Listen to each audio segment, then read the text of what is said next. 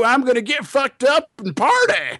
But then you hit record and you're out the door anyway. Our whole relationship is a C D skipping away. Crush on Ray.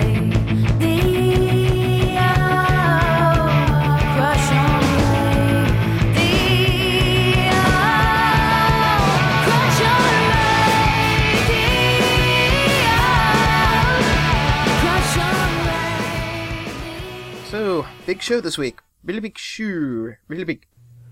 Really? oh,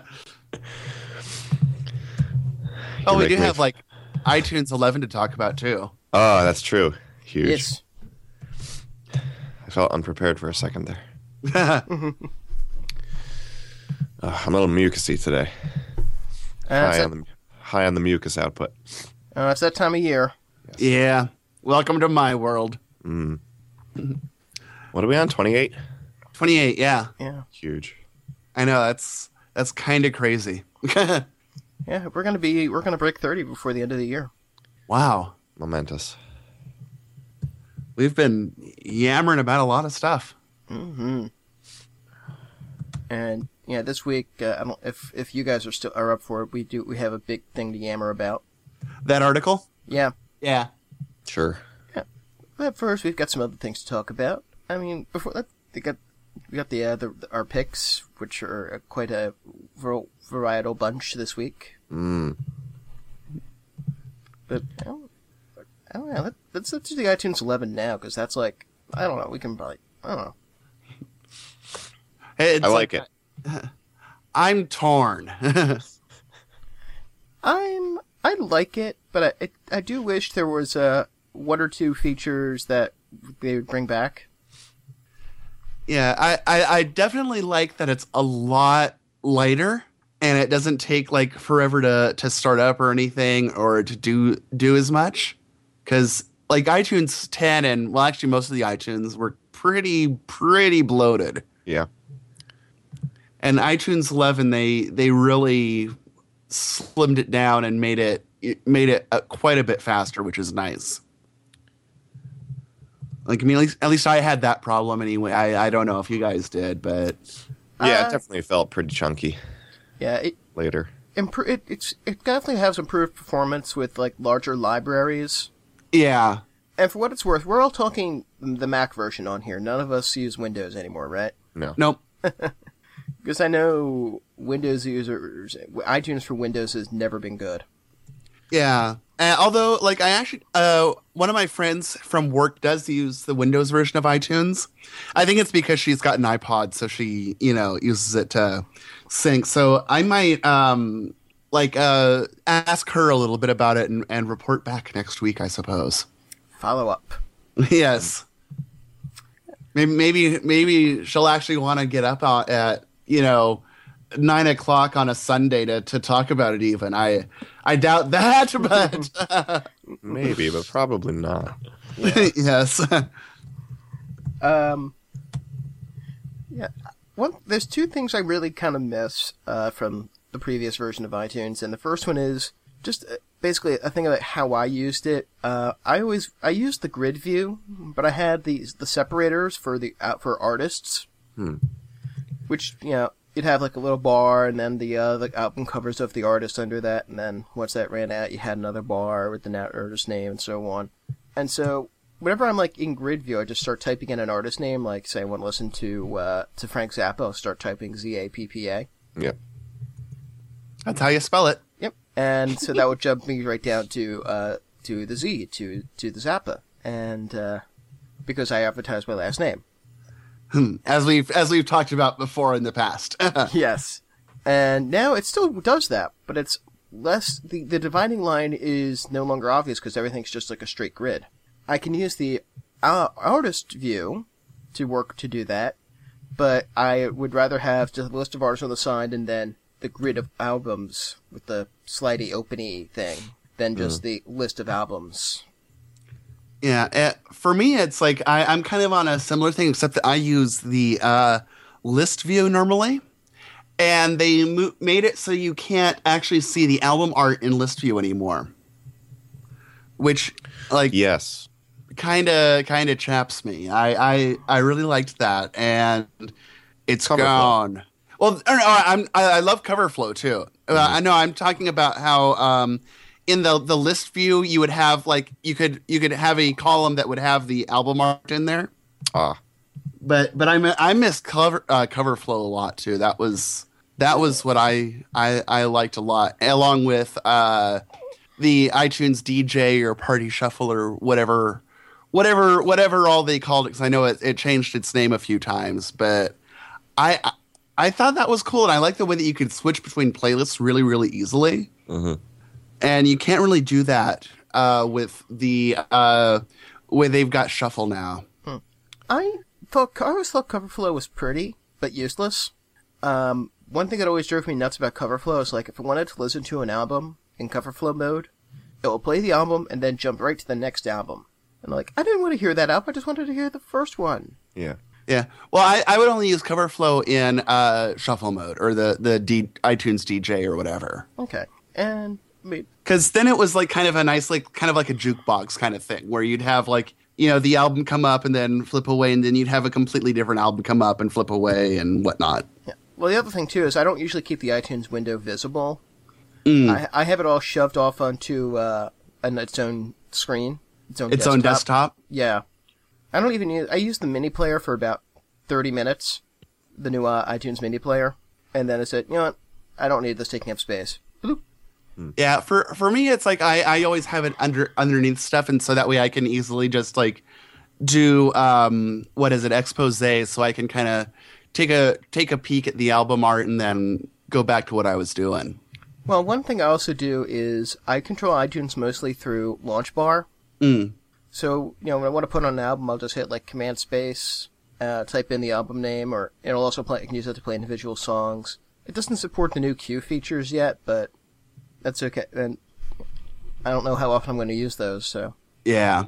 But yeah, it's just easy, you know, Command Space, type, type, type, enter, oh, hey, music.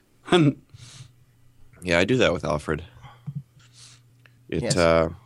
The cover flow thing is weird to me that it's gone, because it seems like that was such an Apple, like, feature. Like, that was... Cover flow was, like, a, a big deal, and now it's not in there anymore.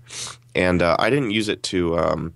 to navigate so much, but I just used it uh, as a way to have the album art displayed.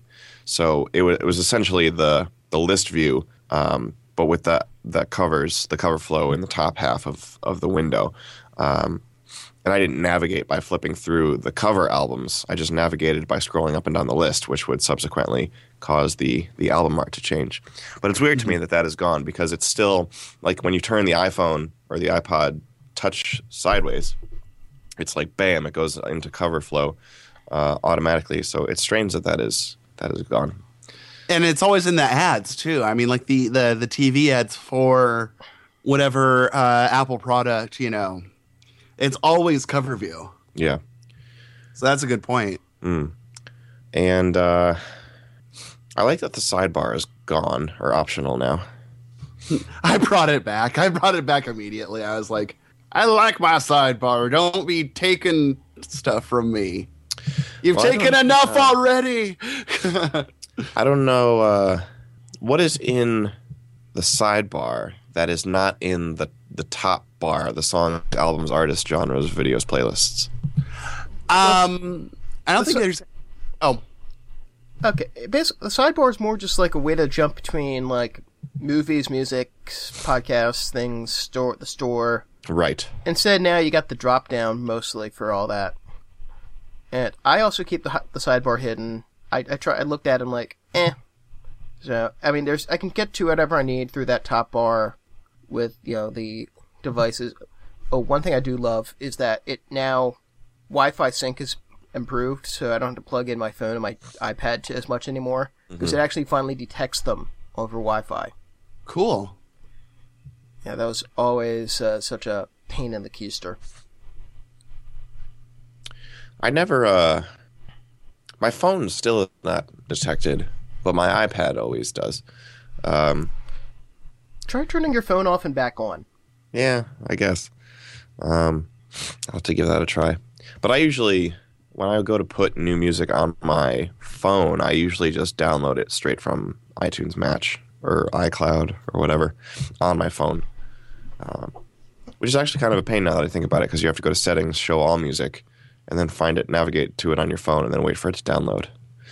So maybe yeah, I have reconsider a, that. I have too big of a library to use Match anyway. Yeah. So, I know one one bug that I had that I ended up fixing is like for uh, when I for the first day of it, it would not like because I, I use a lot of uh, smart playlists, and it would not like do live update on those for anything. Like I have a, like like even like you know really kind of simple stuff. Like I have a, like a a playlist of just stuff that's unrated, so that that's basically my new stuff that I I want to listen to, and I rated a bunch of stuff in there, and it just sat there. Um, I, I was like looking all over on like forums about this and stuff, and people were saying, "Oh yes, um, just turn off uh, crossfade. It's like this bug that's linked with crossfade," and, and I don't use crossfade.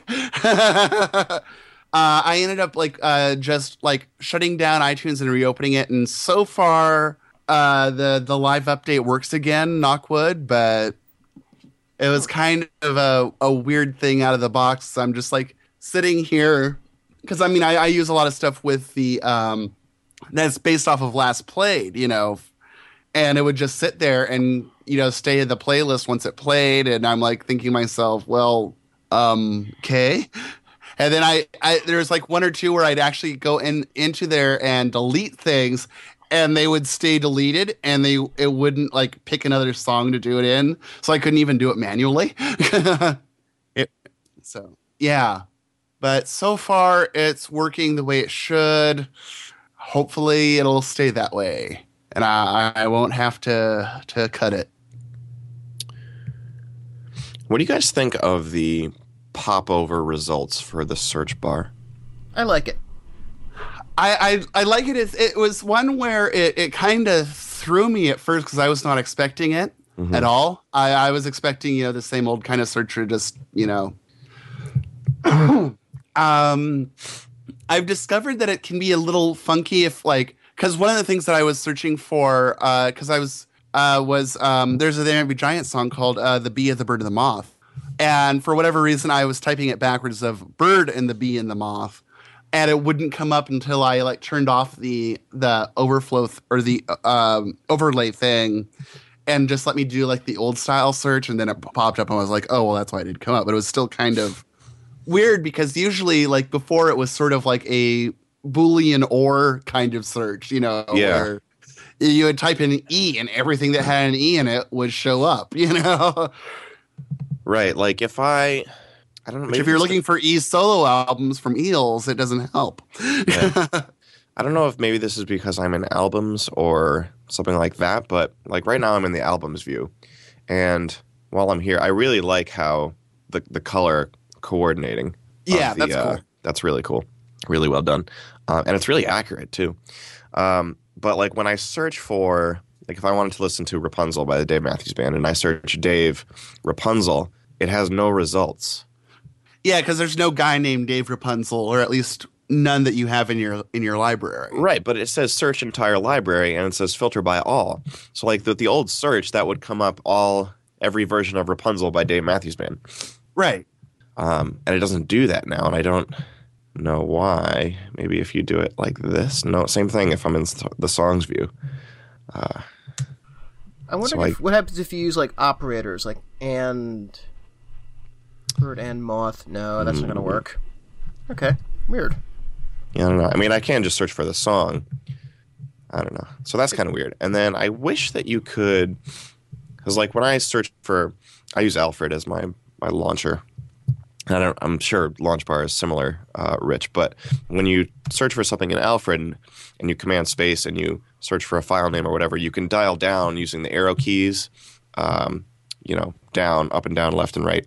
And uh, I kind of wish that you could do that with the search menu. So if I was search for an album, uh, I mean, I guess I could just search for the song directly, but if I search for Before These Crowded Streets, dial down, press down, to go to Before These Crowded Streets, my instinct because of Alfred is to hit right, to go down to, to dial down to the individual songs from there. but I think that's just a bad habit on my part. Yeah, I, I see. You can do that in Launch Bar as well. Um, so yeah, I'll just stick with using Launch Bar to do all my searching and stuff and launch mm-hmm. and throwing up albums. And hopefully, like, in the, ne- in the next version of Launch Bar, they'll add Q, Q support, because I played with that. Like, the play next and the this and the that. And mm-hmm. that's kind of cool. Yeah.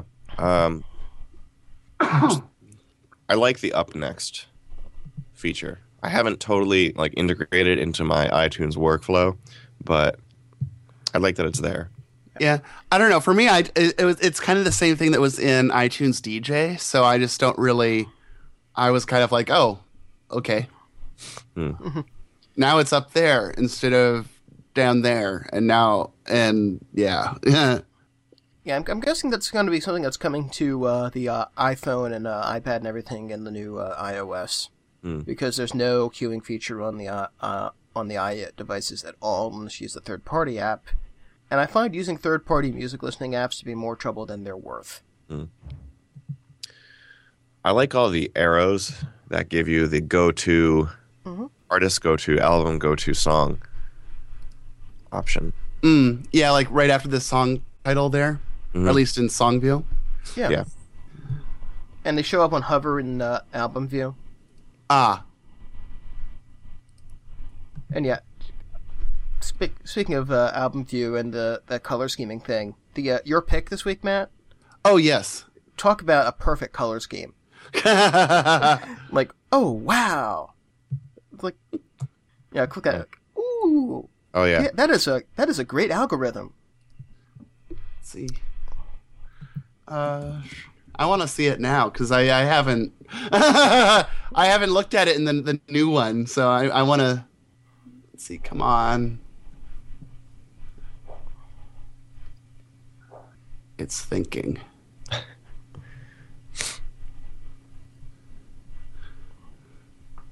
I had to manually add the album art for this album. Yeah, uh, I, I I don't think I actually have the album art for the the al- or the album on on my iTunes just because it's it's hella out of print. Hmm. I found it on discogs dot org. Yeah, that's where I usually go. Or discogs dot com. So I found it on a Google image search. Yeah. Well, I have, we had this discussion already before, but I'm obsessed with having album art that's the right size. Yeah, if it's not at least six hundred pixels wide or six hundred pixels tall, I'm I get pissy.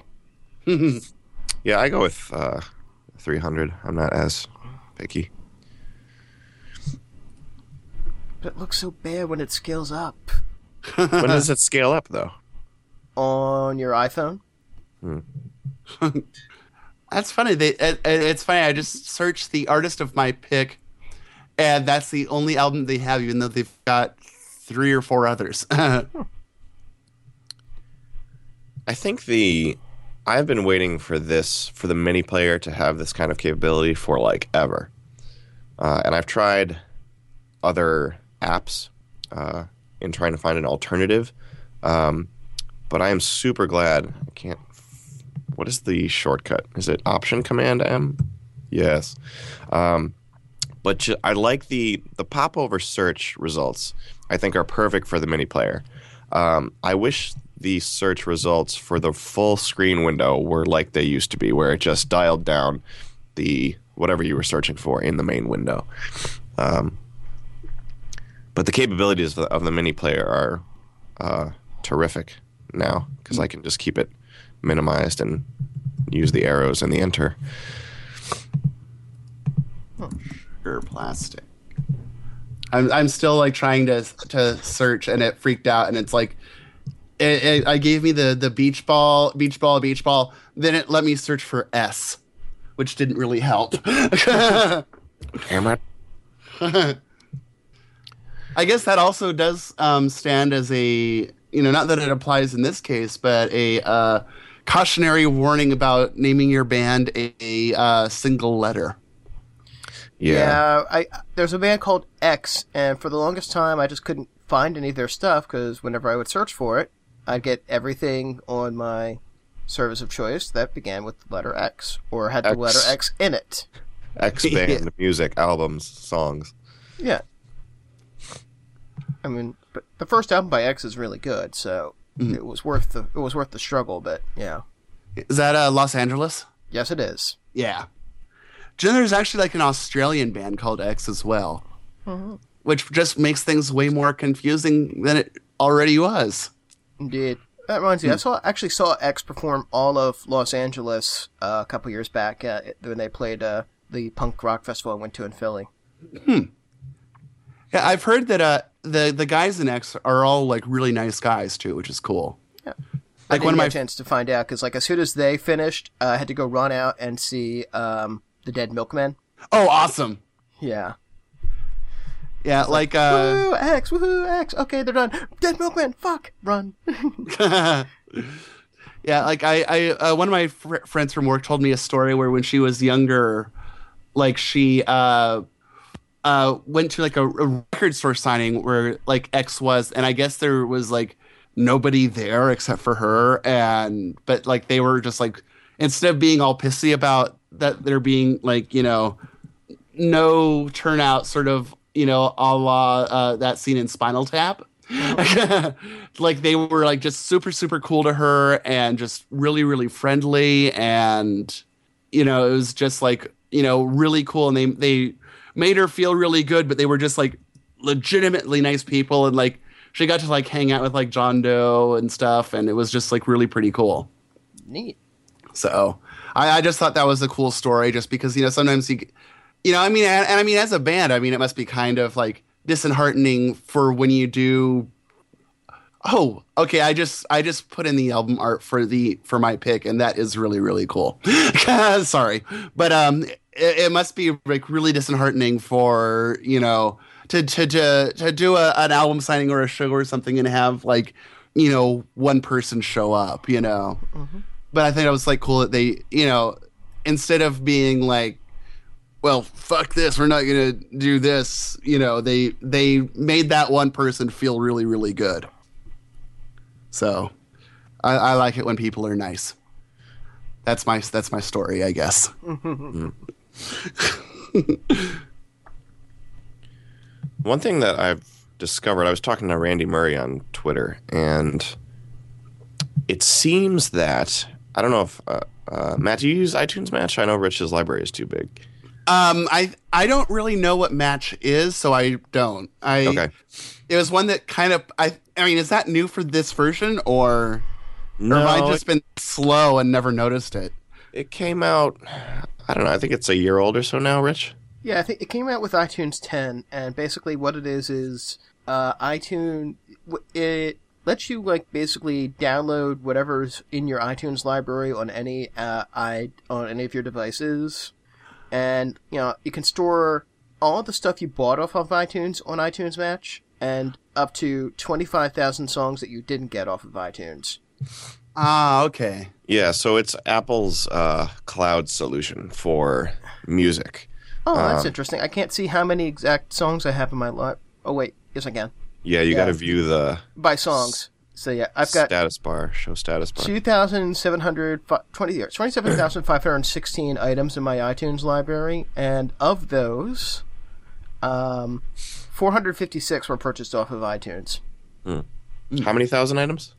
twenty-seven. Yeah, I'm only at fourteen.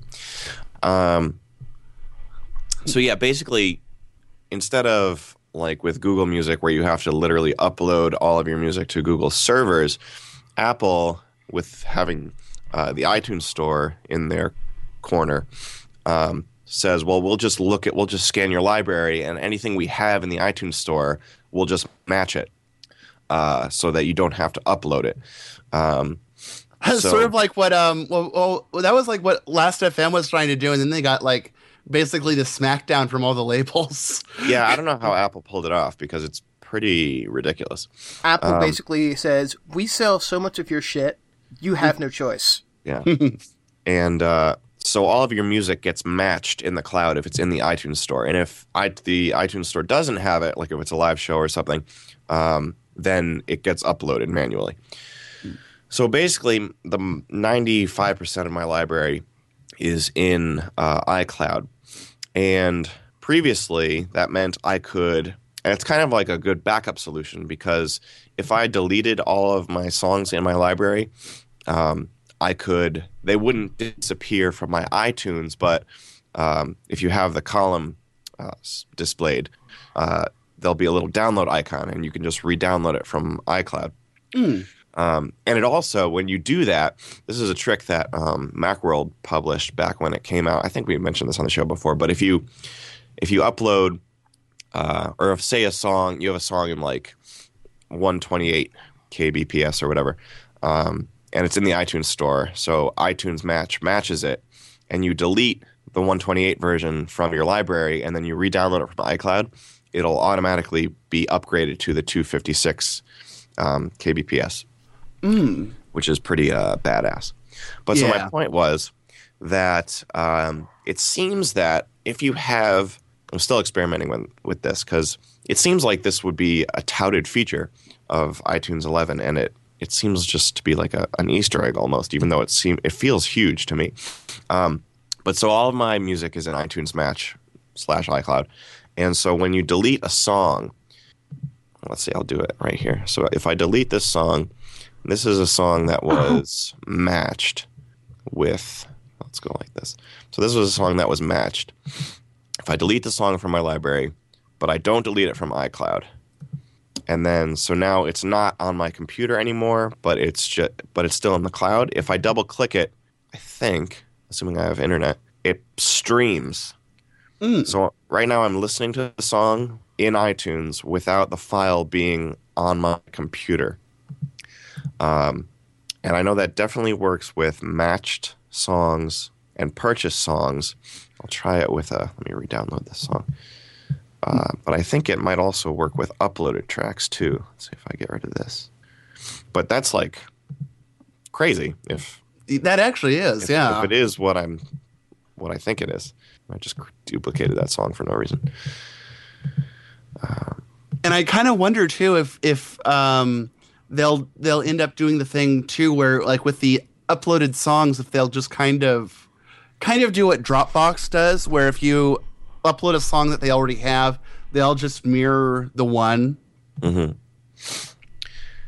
Yeah, I just worked with a song that was uploaded because uh, I have my iCloud status um, column displayed. So now there's a little download icon, which means the file is not on my computer. Um, but I can still listen to it, uh, stream it, which seems like in theory, any music that is actually in iCloud, like I feel like I could conceivably have a new, like if I got a new computer, like a new MacBook Air or something, and I signed into my iTunes account or my Apple account or whatever, and my library showed up, I could listen to almost everything without downloading one hundred thirty-two gigs of music onto it.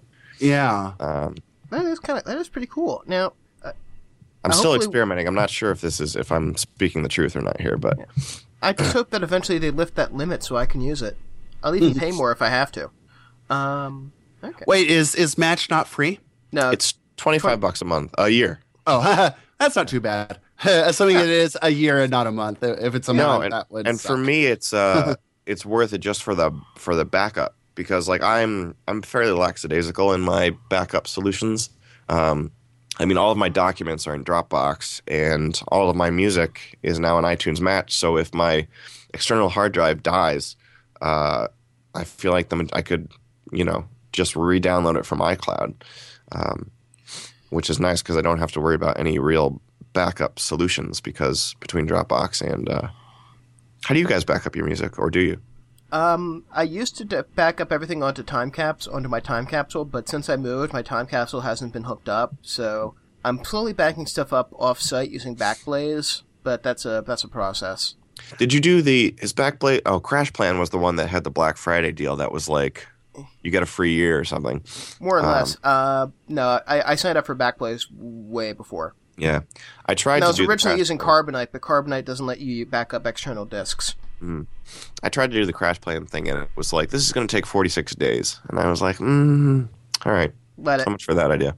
Let it. It's worth it. Yeah. Because nothing's backed up unless you have it backed up off-site. Because, you know, what happens if there's a fire and you run out without your backup hard drive? Uh-oh. I don't have a backup hard drive. That's what I'm saying. My music, my hard copy is like my the equivalent of my C D collection, which I don't have, but the equivalent of my C D collection is on my external hard drive. And if that blows up, then all of my music is in iTunes Match, and I would be able to re-download the majority of it. Uh, uh, so I don't know. Let's say if I go like this. Yeah, even if I move the file to the trash and try to play the song, it's still and it's it um it buffers. It doesn't it doesn't say buffering, but the you know the progress bar mm-hmm. of the tr- loads first, and then it starts playing. So neat. Um, that is cool. Yeah, I gotta. I hopefully I can get in on that in sometime next year. Um, They'll upgrade it eventually. I don't know. I've been a fan of iTunes Match since it came out, so a proponent. Yes. So, so I think we have some picks we should be talking about too. do you want to do you want to, do you want to tell me about something you like? Ha! Yeah, I feel like I haven't conversed in a while. I, I didn't catch what you said there. I feel like I haven't gone first in a while. Okay. Yeah, I think you're right. Actually, I think I think we keep we I think we keep hogging the glory. That's all right. You save the best for last. What the hell? I just changed the year for this album. The uh, my pick is Kind of Blue, the Miles Davis masterpiece from nineteen fifty-nine, and the I bought it off of iTunes, and so it's the reissue or whatever with the alternate take of flamenco sketches. And so the year is nineteen ninety-seven. I just changed it to nineteen fifty-nine, and now it still says nineteen ninety-seven. Furious. Yeah, I hate that. I, all my albums are tagged with the year of original release. Uh, unless they're live recordings that are not officially released, in which case they get the year of the original recording, which kind of made things interesting when I got the Frank Zappa Carnegie Hall coll- uh, live album. Where the the person thought they I got it from yeah you know, the, the download thought they'd be clever and tag it nineteen seventy-one, which is when it was recorded, but it came out in twenty eleven. So I'm like, no, no, no, no, no, it's official release. Yeah. So, I mean, there's so much to be said about this album that I can't really uh, even begin to find out where to start. And I should I could have had copious notes, but I I opted not to do that. Uh, So the thing, I was never, I mean, I had an appreciation for jazz, I suppose, but I didn't really get into jazz until I took the history of jazz as an undergrad, um, which is one of my favorite courses I've ever taken. But I actually discovered this album uh, shortly before taking that class, and it was right around this time of year, actually. And I remember listening to it for the first time uh, while it was snowing, and uh, it's a good... One of the things that I love about Kind of Blue is that whenever I put it on, I always am not only transported back to that moment when I first listened to it, um, but it has a very distinctive feel to it. Um, and I don't know if you would describe that as like an, a New York City or a, a smoky sort of nighttime jazzy. I don't know. It's uh, it escapes uh, words. But um, so the best way I think to to understand this album's awesomeness is that the thing with jazz is that everything, uh, there are multiple styles of jazz within the greater jazz umbrella. And so this album in particular is stylistically uh, exemplifies modal jazz, which was a reaction to, and all the styles of jazz are a reaction to the styles that came before. Um, so this album was a reaction to hard bop, Um, which was a reaction to the cool style, which was a reaction to bebop, which was a reaction to swing, which was a reaction to New Orleans, and so on and so forth. Um, and so the thing with modal jazz is that it's it, um, Miles Davis was one of the pioneers of, of this style, and it uses sort of very simple chord changes, like So What, the lead-off track, um, which we can play for the folks. I guess that would be good.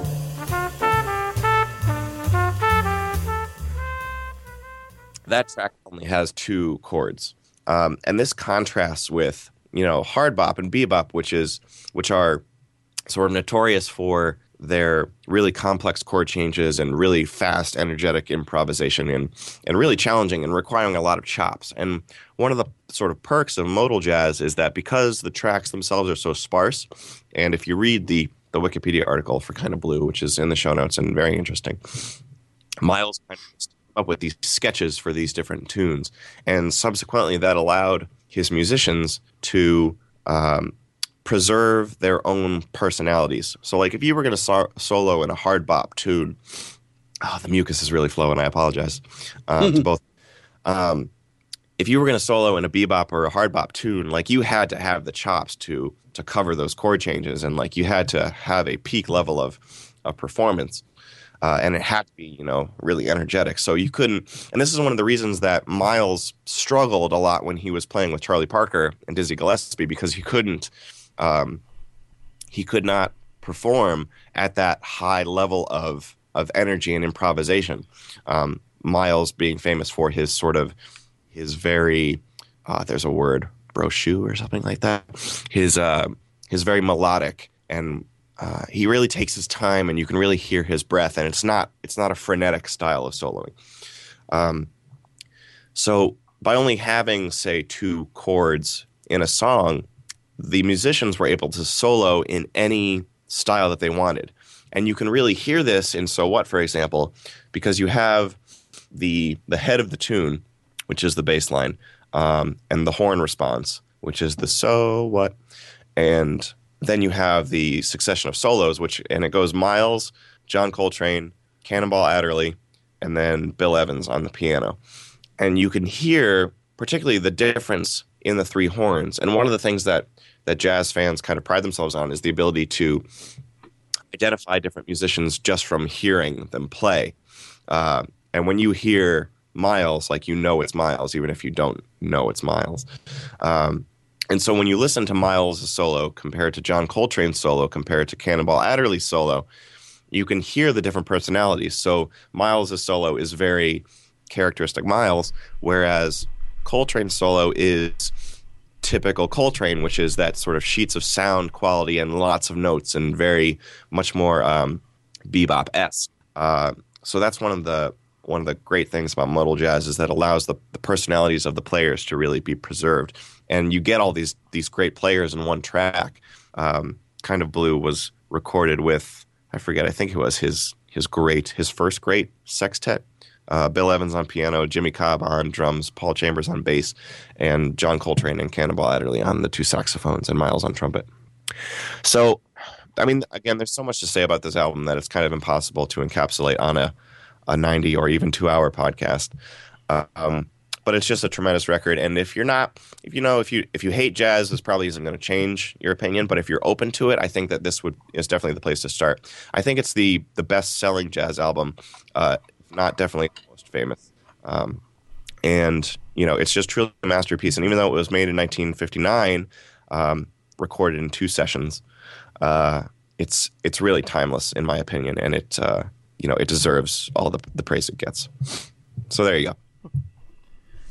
Yeah, um, it's interesting. I already had this album in my nice. collection, so in the exact same version. Um, and here's the thing: I when it comes to jazz, I like jazz, but I don't know shit about jazz. And it's such it's the sort of thing that is so overwhelming to a casual listener.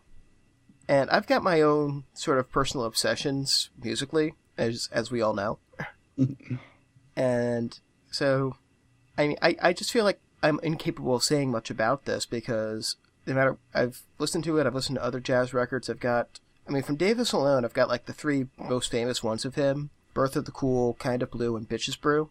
Those are good. Yeah. Good three to go with. Yeah, I've got a few other jazz records. Uh, oh, let me see here. Do, do, do, do, genres, jazz. Yeah, I've got some Sun Ra, I've got some Thelonious Monk, Django Reinhardt. Um, do, do, do, do. Oh, uh, yeah, I've got uh, Giant Steps by Coltrane, and um, I've got, of course, Take Five. Yep. And uh, every other Time Out. uh, which has Take Five on it. Uh, Dave Brubeck. Uh, Bill Evans, I got, I have a couple albums of his because uh, of Haruki Murakami. And uh, I think Matt just smiled there. Yeah. And uh, I also picked up a Zoot Sims record because there's a song by him on a Wes Anderson soundtrack I liked. But like, I have these things, I just, I like them. I don't listen to them too often because it's just not the sort of thing I go for on a daily basis. But I like it, I just don't know shit about it. That's the thing about, this is how I feel about electronic music, because like I feel like it's impossible to to sort of uh, penetrate, you know. And my education through this show has has you know gotten to the the novice level, I suppose. Um, but yeah, I mean, one of the great things about jazz is its history, and it wasn't until I took the history of jazz course that I really got uh, developed a true appre- appreciation of how the style of music sort of developed over the years. And, you know, sort of like um, with my favorite artists and how they have their different periods and stuff, the different periods of jazz are really um, sort of fascinating to me. So I put a book in the show notes called Jazz one oh one, which is a, um, it's like a guide to learning to love jazz or something like that. Um, and it's comprehensive, and it's a, it's an enjoyable read.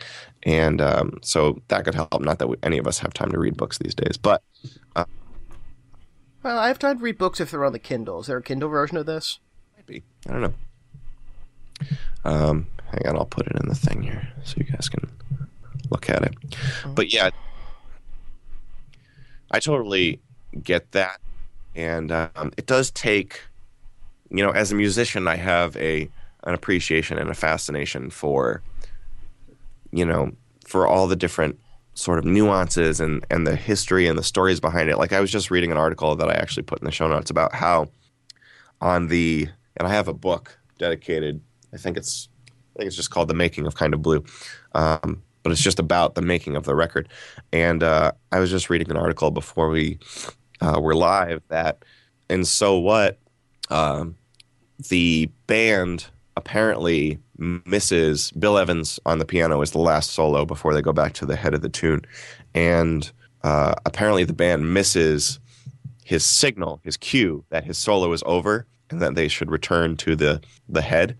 So uh, right around the eight minute mark, there's uh, like eight measures of of uh, uh, the article that I was reading describe it as they're just treading water, where it's kind of very sparse and it's just the drums and. Um, You know, so it's just there are all kinds of like stories and, and that sort of thing behind um, individual jazz songs and jazz as a genre. So that's part of what makes it so interesting to me. But anyway,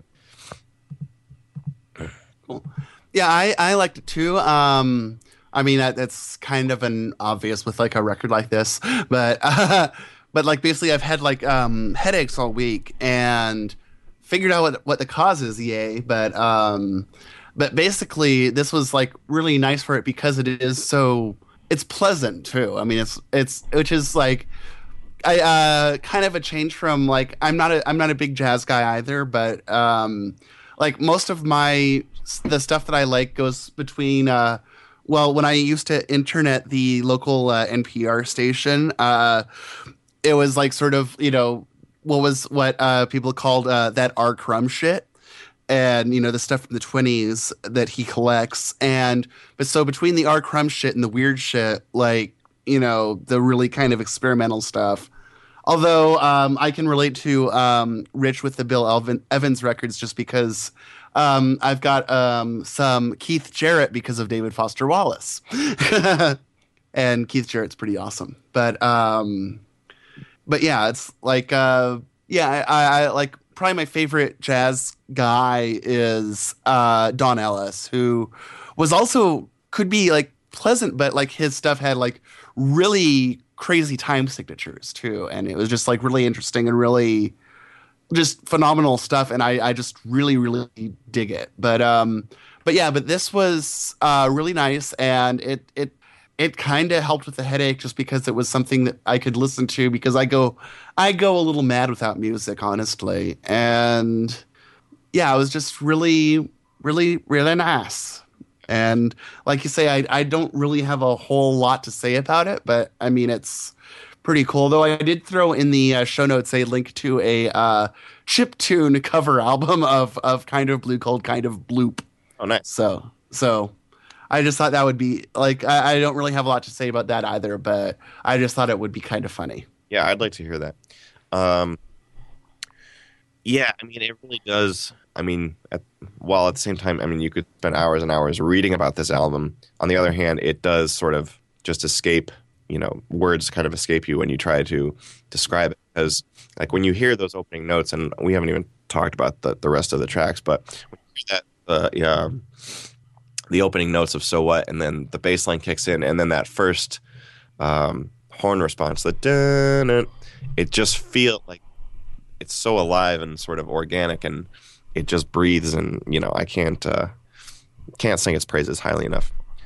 But uh, you were saying, Matt, about how when you don't, uh, you get kind of messed up when you don't listen to music. Like, I'm the same way. Like, if I go, like, if I'm, I don't know, I uh, can't really think of a, a situation, but, like, if I'm traveling, it doesn't really make sense anymore, but if I, uh, you know, if I go for a day or two without listening to music, like, I am irritated, like, and, and agitated, and it's, and I don't realize why until I get back to my iPod or iPhone, uh, iPhone or iTunes or whatever, um, and it feels like all the tension just releases as soon as uh, I hit play. And that's how I feel about the first, those first couple of notes of of uh, So What and Kind of Blue. That whenever I put it on, it's just like, ah. So, music. Yeah. Yeah, because yeah, my, my, my story, and I don't know if I've told this story on, on here or, or not before, but um, I, I get really bad migraines. Um, and they kind of really started a lot when I was in high school, but like there was a uh, one time in, in high school where I was just out of it for like two weeks. And the, the thing is, is that basically a lot of the stuff that I listen to, as, as you guys have kind of twigged to probably, is uh, quite percussion heavy, which, you know, doesn't really, you know, help with a migraine terribly. And I just was going insane, and I basically had to have my mom take me down to the uh, Tower Records, which tells you how old this story is. uh, and I basically ended up like getting a, a lot of just mellow stuff just so I could have something to listen to, and I ended up getting uh, American Pie, which is a record that I, I loved. But our, I think I just didn't want to fuck with the turntable at that time because I was hurting so much. And then uh, the complete uh, Simon and Garfunkel, and then the Devo Easy Listening Disc. So, and that that kind of got me through because I could at least listen to s- that kind of thing. Yeah. How often do you get migraines? Um, it depends when I'm in a cycle or not. Like um, when I'm in a cycle, it can be at least at least like one a week. Um, uh, but otherwise, like sometimes I can go like a couple months without. You know. Uh, so. Yeah, I, uh, I mean, one migraine a year is one too many. And yeah, really can't articulate. Rich, I don't know if you've ever had a migraine, but you Not can't. Not that I know of. You can't, like, you would know. Um, yeah. Really articulate. Similar to Kind of Blue, you can't really articulate the experience, um, the the uh, excruciating misery of a migraine, and even the word migraine just makes me want to vomit. Uh, yeah, yeah. I only. I have one, haven't had one in quite some time, knock on wood, but I uh, had, I was at a, at, at the worst, it was like one a month or every couple of months or so, and uh, I actually ended up going to see a neurologist about it, so I have a prescription that actually, uh, that reduces the migraine to only two hours, which is, um, you know, pretty good as far as migraines go, but I usually yeah. just have to take. And it's it's awful because like I get the the uh, the auras first. Mm-hmm. I start to go, and even though your head doesn't hurt, and, and it's just and there's no discernible cause that I've been able to figure out. Um, and it's just like when your eyes start to go, you're like, well, the rest of my day is shot, and I need to leave right now. um, so whenever that happens, it's just like, well, clear my calendar, and I just try to get drugged up and fall asleep as fast as possible.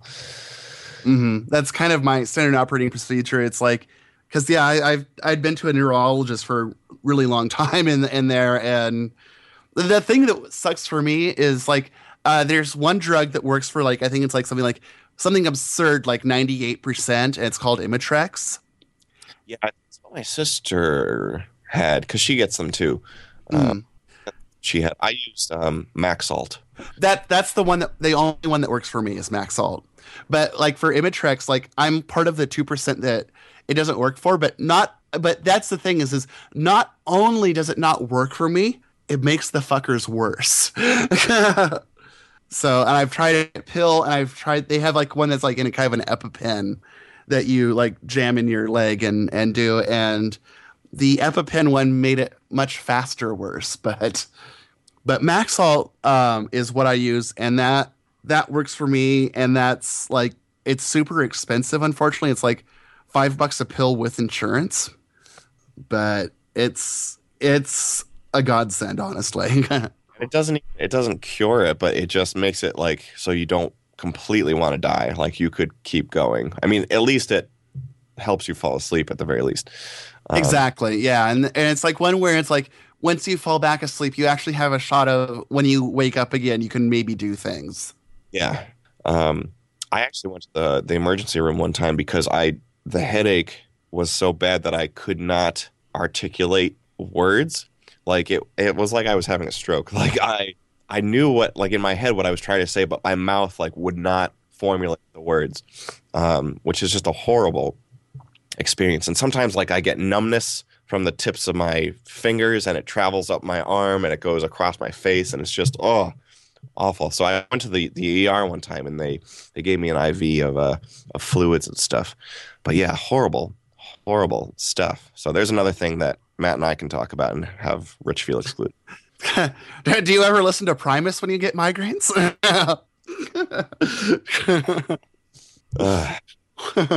I would hope not. Yeah, I know. I, I, uh, as much as I love Primus, that would be probably the thing that would make you want to saw off your head more. Is is you know stuff like that where it's just really thumpy and and and loud and. But it's a pressure point. One of my a girlfriend at the time in college, I think, there's a pressure point between the thumb and in- thumb and forefinger. Forefinger, thumb and index finger, yeah, or index, yeah, forefinger, index finger. And supposedly, if you pinch or caress or work that pressure point right there, it um, releases the tension, and it has. I've. I've done that. I don't know if you can do it to yourself, but I've had actually some slight success with that. So, like, in an emergency, like, fucking rub the shit out of that muscle between your thumb and forefinger. Yeah, I, I've I've tried it, and it, it's never really done anything for me. But, uh, like, but like you said, I, I've always been the one who does it rather than having someone else do it. So it could just be placebo. Is it supposed to be on the opposite side? Because a migraine is a unilateral headache, which I think means it's one side. That feels like a nail is being jammed into your temple. um, I don't know if it's supposed to be the same hand, the same side, or the opposite side, but um, at the yeah, very I least, yeah, I don't know, but yeah, yeah. I think I think actually, like one time I posted on on Facebook about having that, and Jason Trachtenberg of the Trachtenberg Family Slideshow Players told me that, and he also told me about like I think it was like red light. I think oh, red light's supposed to do it. Yeah, like red light. Like if you like. Bathe yourself in red light. It's supposed to help. Hmm. Uh, I oddly enough, I did not have red lights handy, so I wasn't able to try that. I haven't been able to try that one either. Anyway, we should move on. But it was just kind of funny that, like, you know, this like uh, a a band guy that I like, and I've I've met in person a few times, but only as like fan guy in band, you know. But it, it was like kind of cool that he was like, "Oh, you should try this." Have we given you a migraine, Rich? No, no. I'm I'm feeling fine. Despite I I didn't hear what you said there. Despite my sniffles. Okay. Yeah. No. Hey, I've been there. The with the with the head cold and everything.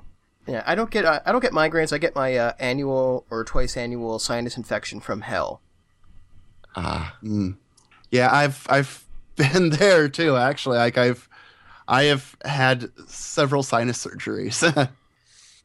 I'm I'm I'm I'm I'm a, I'm I'm like the, the sickly friend who, you know, in a in a movie who, you know, you you you know, oh yeah, he's really cool, but he's all the time in bed, and then he like dies at like eighteen or something, and but we'll always remember him in our hearts. that, that that's basically me. I've been sick more this semester than I have been in years. And I think it's because of my exposure to all of my miscreant students, whom I love. Ah, uh, yes. Another reason why I don't want to get into the line into the teaching line. Nothing against uh, teachers. It's just not cut out. I'm just not cut out for it. Yeah. I don't know. Anyway. Um, I think we got two other records to talk about. Goodness, we've, we've been at it for an hour. I don't know if we're going to even get to the other topic. Next week. Yes, this is like turning into Syracuse in length. Uh, rest in peace, Hypercritical. Um, do oh. you wanna? Yeah, do you wanna take this one, Matt? Sure. Okay. Because we were talking uh, about it earlier. Yeah, yeah. Like I guess now we have like the the reveal, the dun dun dun dun dun dun. The album that we were talking about earlier was Sugar Plastic. Bang! The Earth is Round. That's right. Bang! The Earth is Round by the Sugar Plastic. Uh, I, I'm sorry you, you misguessed that one, and uh, you you have to settle for the runner-up prize of the lifetime supply of turtle wax. Okay, I don't, I don't, yeah, I lost everybody there. Do they even have turtle wax anymore? I don't know. I asked the guy with the car. Yeah.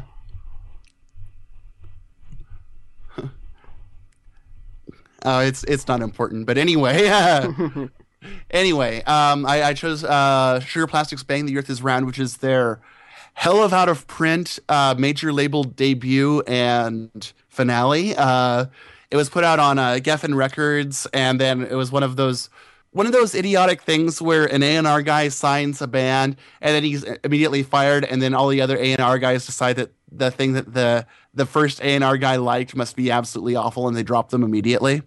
So there was no promotion on this record. Um, I don't even think they made a music video. I, I was kind of looking around on uh, YouTube earlier today just to see if there were any, you know, music videos by Sugar Plastic. And I, I just found a bunch of like home shot, like concert video, you know. So um, yeah, th- this is their second album. Uh, their first and second, uh, their first one is Radio Jejeune. And the, those two are phenomenal.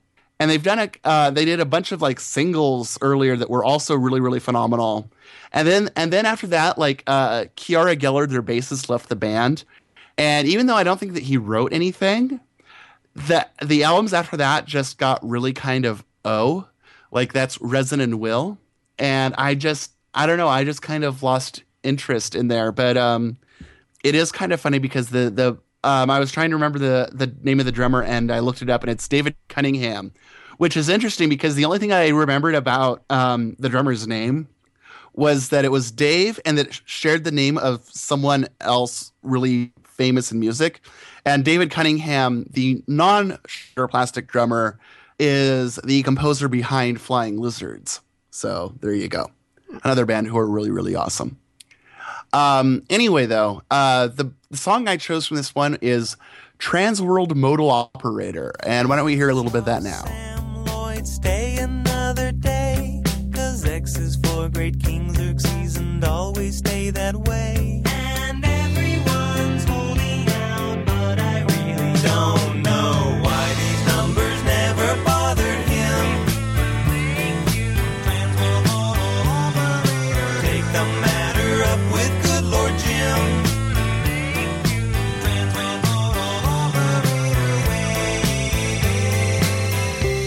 Um, yeah, it, Sugar Plastic. Um, I, I think the the very first time I, I heard them was on a C M J music new music compilation at the college radio station that I was at, um, where they put on, um, I think it was Don't Sleep, and I loved it, and Dale hated it. But I, so like, I think we had a kind of an argument about putting it into, into rotation, but I think I did because I, I, I did anyway, I think, just because I'm kind of a jerk.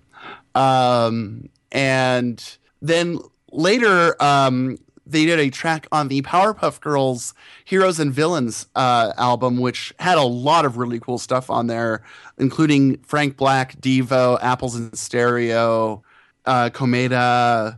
Just a lot of really cool stuff that was like actually handpicked by Craig McCracken himself, the uh, creator of uh, Powerpuff Girls.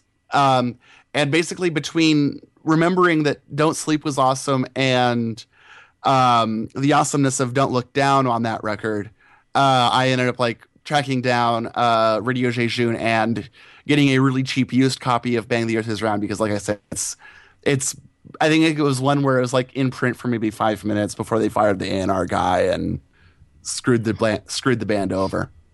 But um, yeah, it's just really phenomenal record, really great. I mean, I've got a definite soft spot for power pop, and this is very, very X T C damaged power pop.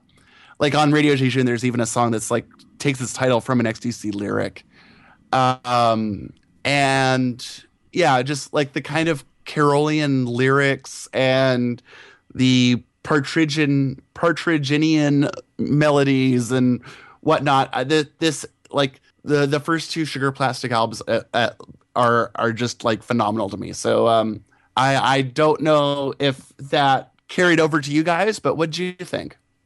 I'm gonna let Andrew take the first one on this, if that's cool. Another fetus. no, no, no, no. I just don't. Um, uh, I like it for all the reasons that you just described, but um, you know, nothing really strikes me as as earth shattering after you know uh, uh, my first listen.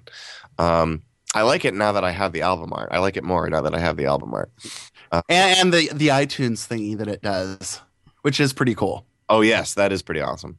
Um, just put a shot of that in the show notes. Uh, But yeah, I mean, I like, I don't have, the, like you guys, you know, are with Kind of Blue. I don't really have much to uh, to say about this one. I found it pleasant enough uh, to listen to.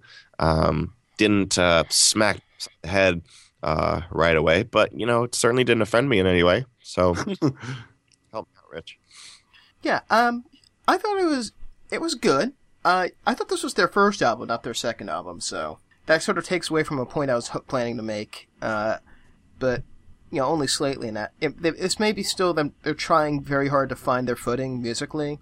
They're great musicians. They obviously got some songwriting chops, but like, what really set me off were some of the the lyrics. Were seemed like they were trying really hard to be fun and clever. Mm.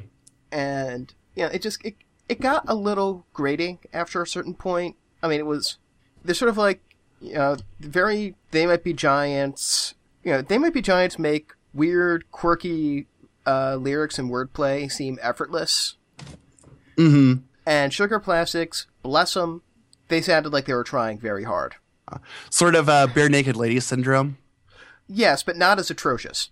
I, I mean, I'd rather listen to Sugar Plastics than Bare Naked Ladies by any stretch. I'm not going to get rid of... I'm not deleting this album. It's just like, they're really...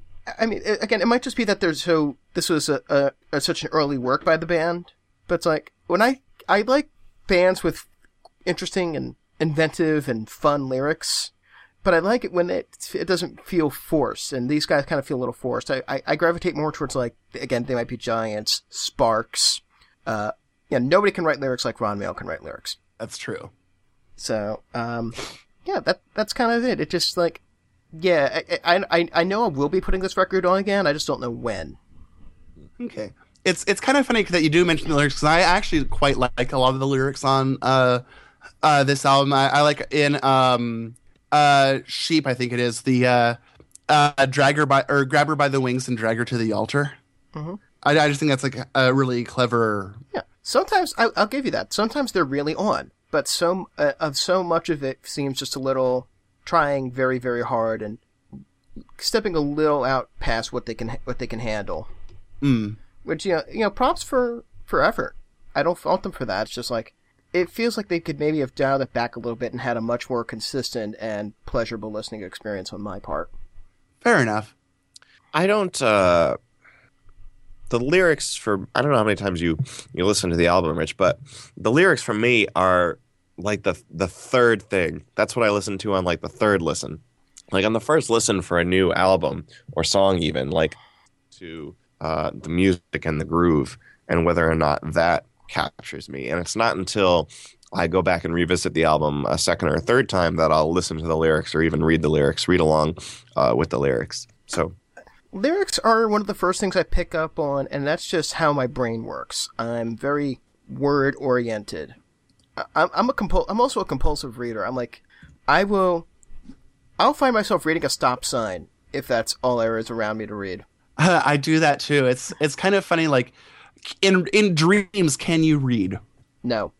I can. It's weird. At least as far as I know, I can't. You look at a word without reading it? No, I can't. Blow your mind. Um, but so yeah, um, maybe that's one of the reasons why this album was a had a kind of fell on neutral ears for me. The the music was like, all right, pretty good. Um, I didn't pay much attention to the lyrics on my first go. It, yeah, so yeah, not a fetus, just like, hey, it's it's good. It's not great. There's there's better stuff out there. um, I think that yeah, I feel like we just talked about instrumental music, but I and I forget your guys' uh, stances on. But as a musician, like I listen to the music first, and particularly the bass and the groove, um, and less less the uh, the lyrics. And I, I know I know I've mentioned on here previously how I don't understand. Well, I mean I can understand, but I disagree with people who feel that music has to have words and lyrics. Oh, I I'm totally in favor of instrumental music. It just, but when I listen to music with lyrics, it's lyrics that are the first thing my brain usually grabs onto. Yeah. Um, and as for the actual music part of it, it depends. Uh, you know, some songs it's the bass that grabs me. Some songs it's the melody that grabs me. Some songs it's the sound, the particular sounds they use that grab me. Mm-hmm. I don't. I don't have any particular method. I just like whatever my brain picks up on first. That tends to color my impressions of the uh, of what I'm listening to. Mm. And as you know, music is organized by sound. Pizzicato five. five, five, five.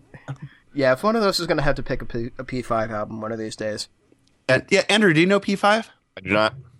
Uh, they're they're amazing. Yeah, Japanese uh, pop uh, band. Uh, Shibuya Kei, isn't that isn't that the specific genre, subgenre or whatever? Yeah, they basically invented it. Uh, yeah. I don't know my, my hardcore deets on the, the Japanese pop scene, so Jap- Japanese pop is a description is description enough, I find, for most people. Yeah, but they're good. Yeah.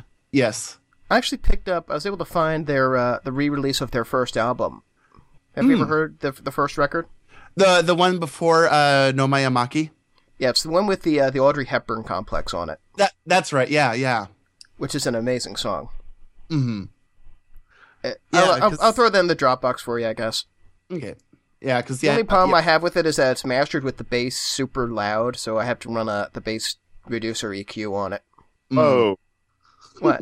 No, no, no. I, when I say the bass is really loud, I mean it's like it's it can be painful to listen to. Not that there's just too much bass playing on it, that there's too much bass frequency on it.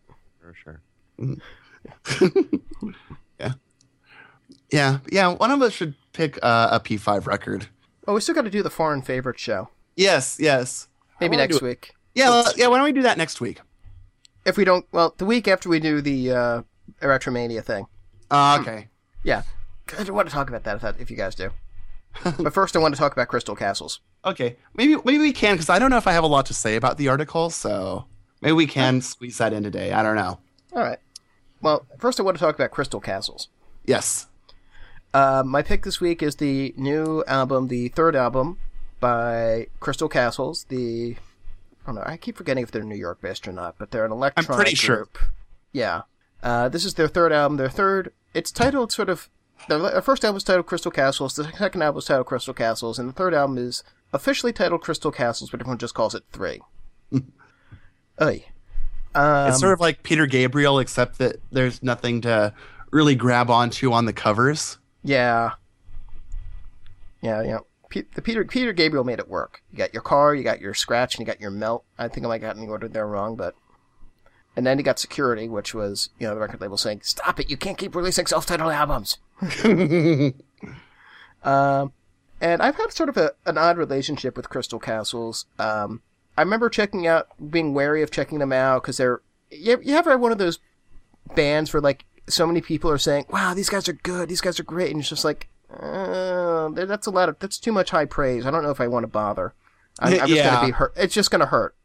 And so um, that's how I felt about Crystal Castles. And so I checked out the first record, and it's like, their first record was um, uh, a collection of early singles and original tracks, and so it had this very uneven quality to it.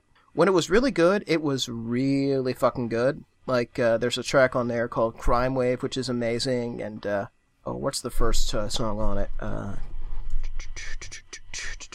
Untrust Us is amazing, and, but sometimes it's just like, there's a song called Alice Practice, which is the first thing I ever recorded, and that's terrible. And I, people, a lot of people love their second album, and I have trouble getting into it. I, I'm slowly warming up to it.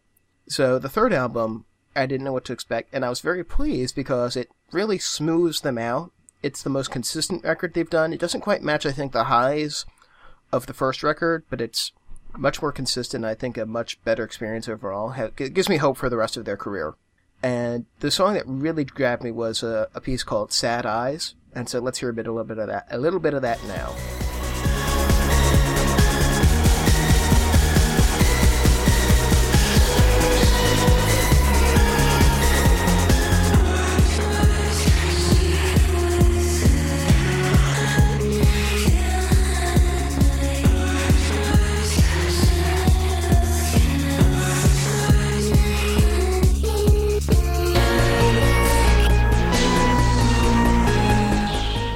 So obviously we're back in my wheelhouse with electronic music. So, um, and also too, this is also has a slightly different sonic palette than the first records, because the first two had were very influenced by uh, video game music, as the name of the band sort of implies.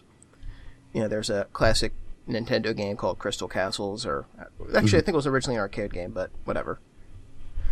So, but this one's a little more or uh, actual synthy instead of chip. Yeah, they didn't use any computers putting this record together, apparently, so. Hmm. And uh, I just think it's a much more coherent and pleasurable experience to listen to, but, of course, you know, what, what I think and you two think don't, doesn't always mesh. Especially I, when it comes to electronic music and uh, Andrew's opinions. Yeah. For me, I was able to actually, like, slot this one in during one of the few times when I didn't have a headache th- this week. Because I, I, I've got all the Crystal Castles albums except for except I didn't have this one yet, but now I do. But um, I knew what I was going to get into. So I knew that I, I like unlike with like Miles Davis, I knew I could not listen to this with a headache.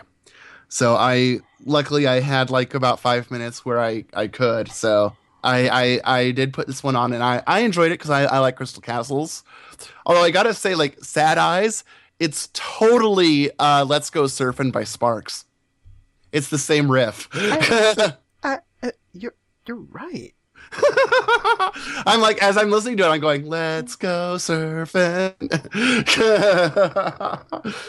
So I hope, maybe that's... I hope I hope the males don't sue um, Crystal Castles for this. But yeah, but uh, I, I, I like Spark, so I liked that song.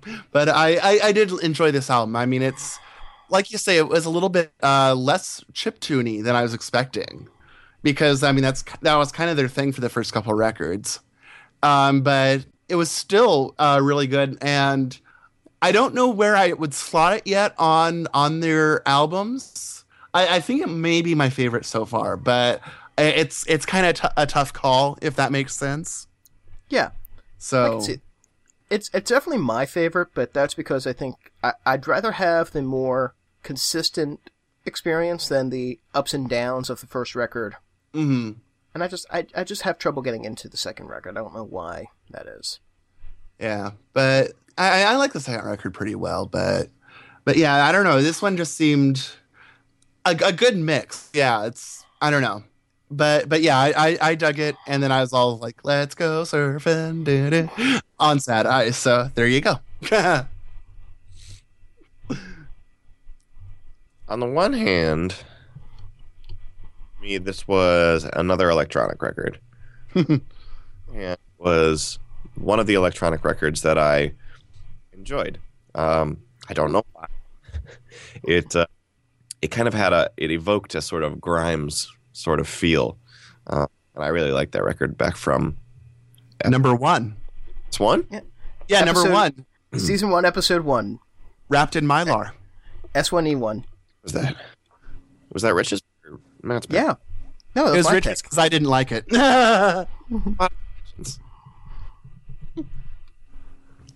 And it's interesting that you mentioned Grimes too, because oh, Gesundheit. It's interesting oh. you mentioned Grimes because. Uh, Crystal Castles, Grimes, and a friend of mine, uh, Sherry Ferry, who goes by the uh, performs under the name Void Vision, were all on this uh, compilation put out uh, back in oh where was it uh, twenty ten uh, called Rough Trade Synthwave ten, and you know it's just interesting that all of these bands were just sort of laying on or on this on the same records uh, so long ago.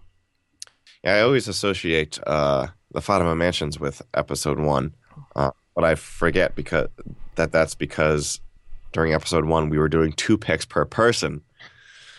Uh, back and when we, we put were, the kib- yeah, we put the kibosh on that pretty quick.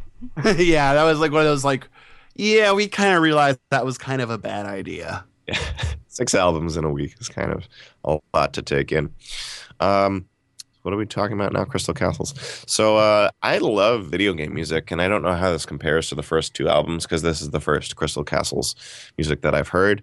Um, but I, uh, you know, this is electronic music is sort of my electronic music is to Andrew as jazz is to Rich.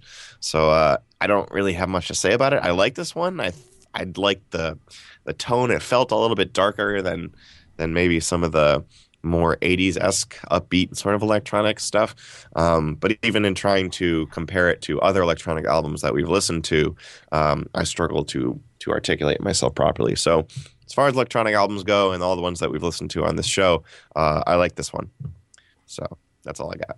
Yeah. If you're curious, go check out a song of theirs called Crime Wave, all one word. I think that's and that, that that's a little more video gamey. Hmm. So it- that'll be up your alley. Um, okay. Yeah, I was pleasantly surprised. I didn't know what to what you'd think of this one because it is, you know, a little darker and a little more abrasive at times. So, yeah, I like the, the darkness, and uh, I was I think I was ex- expecting it to be more abrasive than it was based on the album art, uh, but it wasn't. Mm-hmm. Yeah, so it's not fetus. Mm-hmm. Yeah. Poor Thurwell, he, he's he's always he's he's our go-to for the stuff that everybody hates, even though he's really good. I respect him. I just something his music just has yet to grab me. um, so we, I wanted to talk a little bit about this uh, this article. Um, let me just bring it up on here on my other other screen here. Um, an interview with the author of a book called oh, what's the book called? Retromania. Retromania. Yeah. Retromania Sunday. Retromania eleven. Sunday, Sunday, Sunday. Sunday. And it's not all about music, the interview, but there's a, a, a big part of it that is, like, right at the front. So, and, yeah, he makes some interesting points about how uh, a lot of stuff that's, how music seems to be, like, popular music currently seems to be very big on, like, just re- repeating older stuff again. Like the re- re- resurgence of uh, the, like, Mumford and Sons bluegrass and resurgence of, like, eighties-style electronic pop music and so on and so forth. And I just thought there might have just been something, there might be something there to to discuss. So. I'll speak jazz and how everything, all the jazz styles are a reaction to before. I mean, I think you have to sort of take that concept into account when it comes to music because, you know, uh, in that uh, John Mayer Berkeley interview that I linked to back when we did the John Mayer record, uh, he talks about how, you know, what everybody is listening to in the eighties is going to be a reaction to what everybody was into in the seventies, and what everybody is into in the nineties is going to be uh, is a reaction to what people were listening to in the eighties. So he was he was giving these um, these Berkeley students advice that what you need to do is figure out what people are going to be into next, and um, kind of and go there, skate to where the puck is going to be, as it were. Um, so I think you kind of have to take that into account. And, and the other thing is that there are only twelve notes and uh, an infinite number of songs and genres and subgenres and artists that are all using the same twelve notes, uh, which is kind of mind-blowing when you think about it.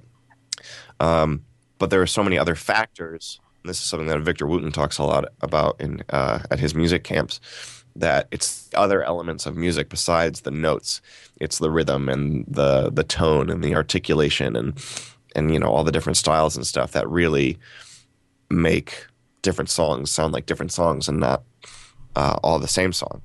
So I don't know if our retro obsession is ruining everything, because influences are, you know, you are like growing up as a musician. I mean, you, I can speak for myself certainly that I learned how to play bass by learning how to play Matthews Band songs and then learning how to play Primus songs and so on and so forth. And, and through all of that, I have sort of developed my own style and voice uh, on the instrument. And you can certainly hear influences in there, but I like to think that after ten years or so, I have um, managed to come into my own, uh, not even uh, consciously, but sort of just uh, unconsciously. And actually one thing before I, I stop rambling, um, Jaco Pastorius's birthday was yesterday. I think he would have been, I forget, I want to say seventy-one, but don't quote me. I apologize if I offend any bass players out there. But um, Michael Manring is another fretless bass player who, and I've seen a video interview with him where he talks about how when he was growing up, he just tried to learn every Jaco song there was. And, uh, you know, on the one hand, you you don't, you know, some might say, there already was a Jaco. You don't want to be the next Jaco. We already have a Jaco. Um, and he talks about how he could never, there were some songs or whatever, some Jaco songs that he could not play exactly like Jaco. And then he realized over the years that those little imperf- quote unquote imperfections or mistakes were really his uh, voice coming through the instrument.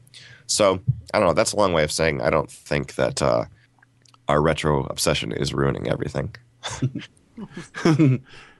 yeah, yeah I, I, I got to agree. And, and honestly, it just seemed that um, this article, uh, speaking of retro obsession, does kind of come out every, I don't know, five, ten years anyway. I mean, it's it's it's a kind of common uh argument, and I I don't really buy it. I, I didn't really buy it then. I don't buy it now. Um I, I, I think that there is interesting things in that. I mean, you do have things like um like the mentioned in the article, like uh Amy Winehouse, um, you know, backed by the Daptones, uh, which did sound like, you know, you know, sixties soul. Um but it's I don't know if that's necessarily a bad thing, and I don't think that that necessarily means that had she lived, she wouldn't have evolved into a different thing, or that it doesn't really take away from the actual sixties soul or anything. I, I don't know. I just I just don't quite get. I guess I guess I just don't get his point. I I like uh, the the thing with like like when he mentioned Seinfeld, even, and that it's never been off the air. Um, Well, look at MASH. I mean, MASH has never been off the air since nineteen seventy-two, you know, or, and even before that, you know, I mean, like, uh, you always had, you know, Leave It to Beaver was always on the T V. Uh, I was thinking more I Love Lucy, but yeah. Or I Love Lucy, yeah. You, you go back. I mean, this isn't a new phenomenon. It, it's, and, and somehow... Somehow we keep plugging on making new things, and some of those new things are like old things, and some of those new things are really new. And I, and I, I, and I just is like, just as uh, I think that the idea of, oh, this is old music, why would I want to listen to it, is, is idiotic. Just as I think, you know, oh, this sounds too different, this sounds too new, I don't like it, is also idiotic. And it just seems like I I don't know. I mean, I, I made I made a joke when we were kind of talking about Primus about how it's like sort of like, you know, oh, I want to listen to D- Duckstab era Residents, but I want something new. And I mean, you know, because I, a lot of times that Primus does kind of fill that kind of niche, you know. Uh, but it's sort of like it just I I.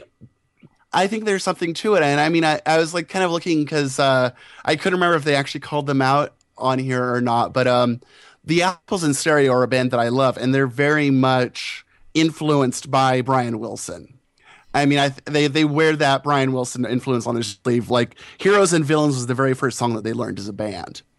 Um, but then you also have things like the the lead guy of Apples in Stereo, Robert Schneider, inventing um, a new scale, you know, and it's just sort of, you know, I I I, I think that it's, I, I think looking backward is, you know, purely as relevant as looking forward. I think it's it's all the kind of same thing, and it's yeah, I I I just find, you know, this kind of thing a little a little silly. I, I just, you know, it, it it all it all makes the the same kind of thing, and I mean, I, I honestly, like, I, I would have found more interest in this kind of throwaway bit here about um, the uh, different way of pop music uh, reflecting different types of hedonism, where you have, you know, the the the recent thing of uh, let's see, like Till the World Ends by Britney Spears and uh,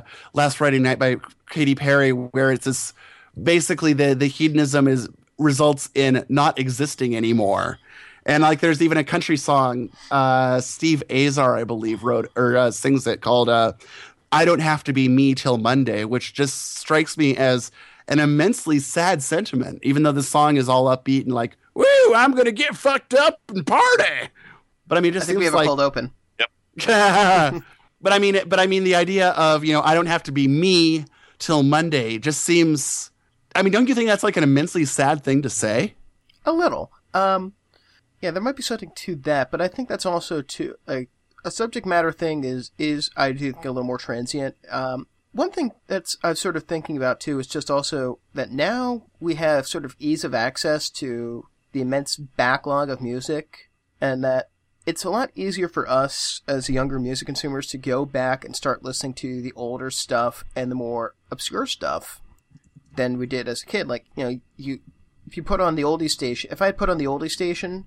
In uh, you know, in the nineties, I wouldn't be hearing Sparks. I would be, you know, like, you know, seventies era Sparks. I'd be hearing, um, I'd be hearing, say, uh, you know, "Afternoon Delight" by the Starland Vocal Band. Mm-hmm. And I can tell, and I think you know which one I prefer. Sky rockets in flight. God, that song's terrible. Uh, it's catchy though. I know, that's half the problem. It, it it's the worst. You got these songs that are so re- absolutely terrible, and they somehow manage to worm their way into your head. Mm. Well, at least like the Black Eyed Peas, where their method is just say the same goddamn thing over and over fifty thousand times and call it a song. Well, that can be that can work sometimes. Uh, you know, around the world, around the world, yeah. Around but there's the actually world, content in around, around the world music. The... I mean, yeah. Black Eyed Peas is just. Let's get retarded. Let's get retarded. Let's get retarded. And repeat that for three minutes and you call it a fucking song. Yeah. I um, fucking hate the Black Eyed Peas. I would not break if I saw them crossing the street. Actually, I would, just because then you'd get like the whole thing of like, oh my God, will I am die too soon? And they'd become deified, and it's just like, oh, Jesus Christ. Yeah. Sorry. That's okay. So, yeah, now that we have access to all this older stuff, I can see, I can understand that it's it's it's it's a little bit of a playground that we have all these disparate things to pull from. I think that this is a temporary thing, and eventually someone's going to find like a popular that popular music is going to find something else to do, as it were. Mm-hmm. You know, once once we've like sort of.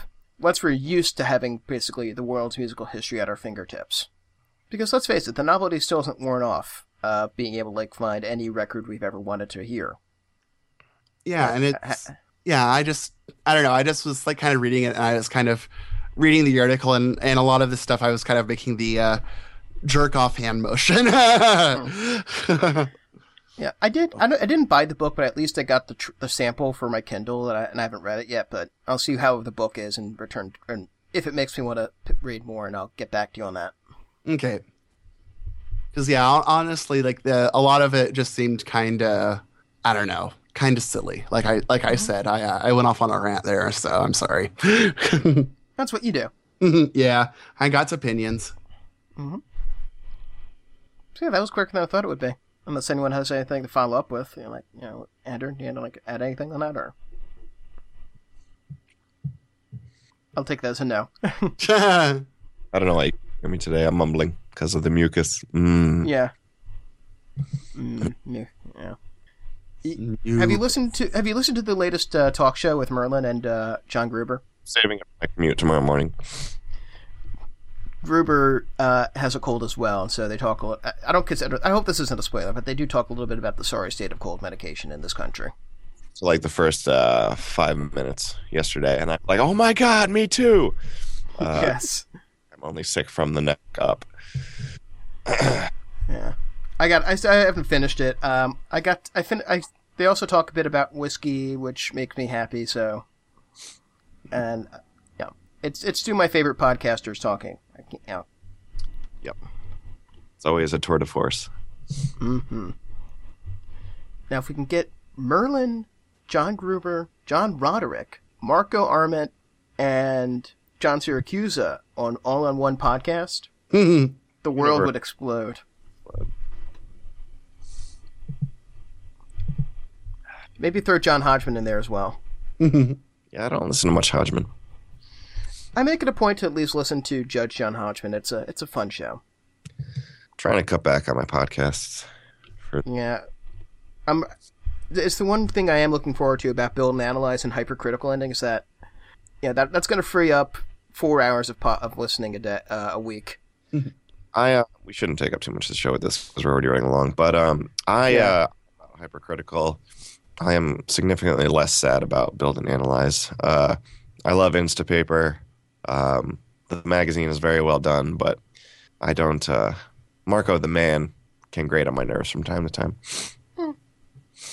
Mm. Well, you got to admit, though, the kind of critical episodes with him and Merlin were good. Well, yeah, without question.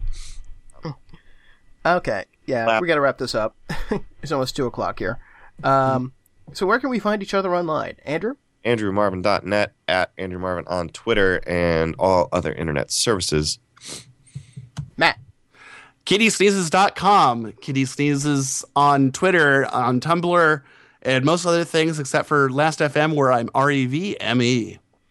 And I am Sandspoint dot com. Sandspoint on Twitter. Sandspoint uh, on the Last F M. Sandspoint on the app dot net. And I have a, another blog at want a breath mint dot com, a Tumblr site. And, um... And we're, of course, crush on radio dot com, Crush on Radio on Twitter, Crush on Radio on iTunes if you're listening to this. Uh, please go and rate us and review us if you made it this far, because mm-hmm. that's how we can get new listeners. And so, like, we'd like to have more listeners because we're we're shallow and like to be uh, like to know people are, are paying attention to us. We like so to pretend to be loved. Yes. Our, our lives are shallow and meaningless, so please give us some meaning. Review us on iTunes. Rate us on iTunes. Submit. Please. Submit. Obey. We love you. All right, guys. This was fun. Feel better, Andrew. Thank you very much. Yes. Bye. Bye. Bye-bye. Bye. Bye. Bye.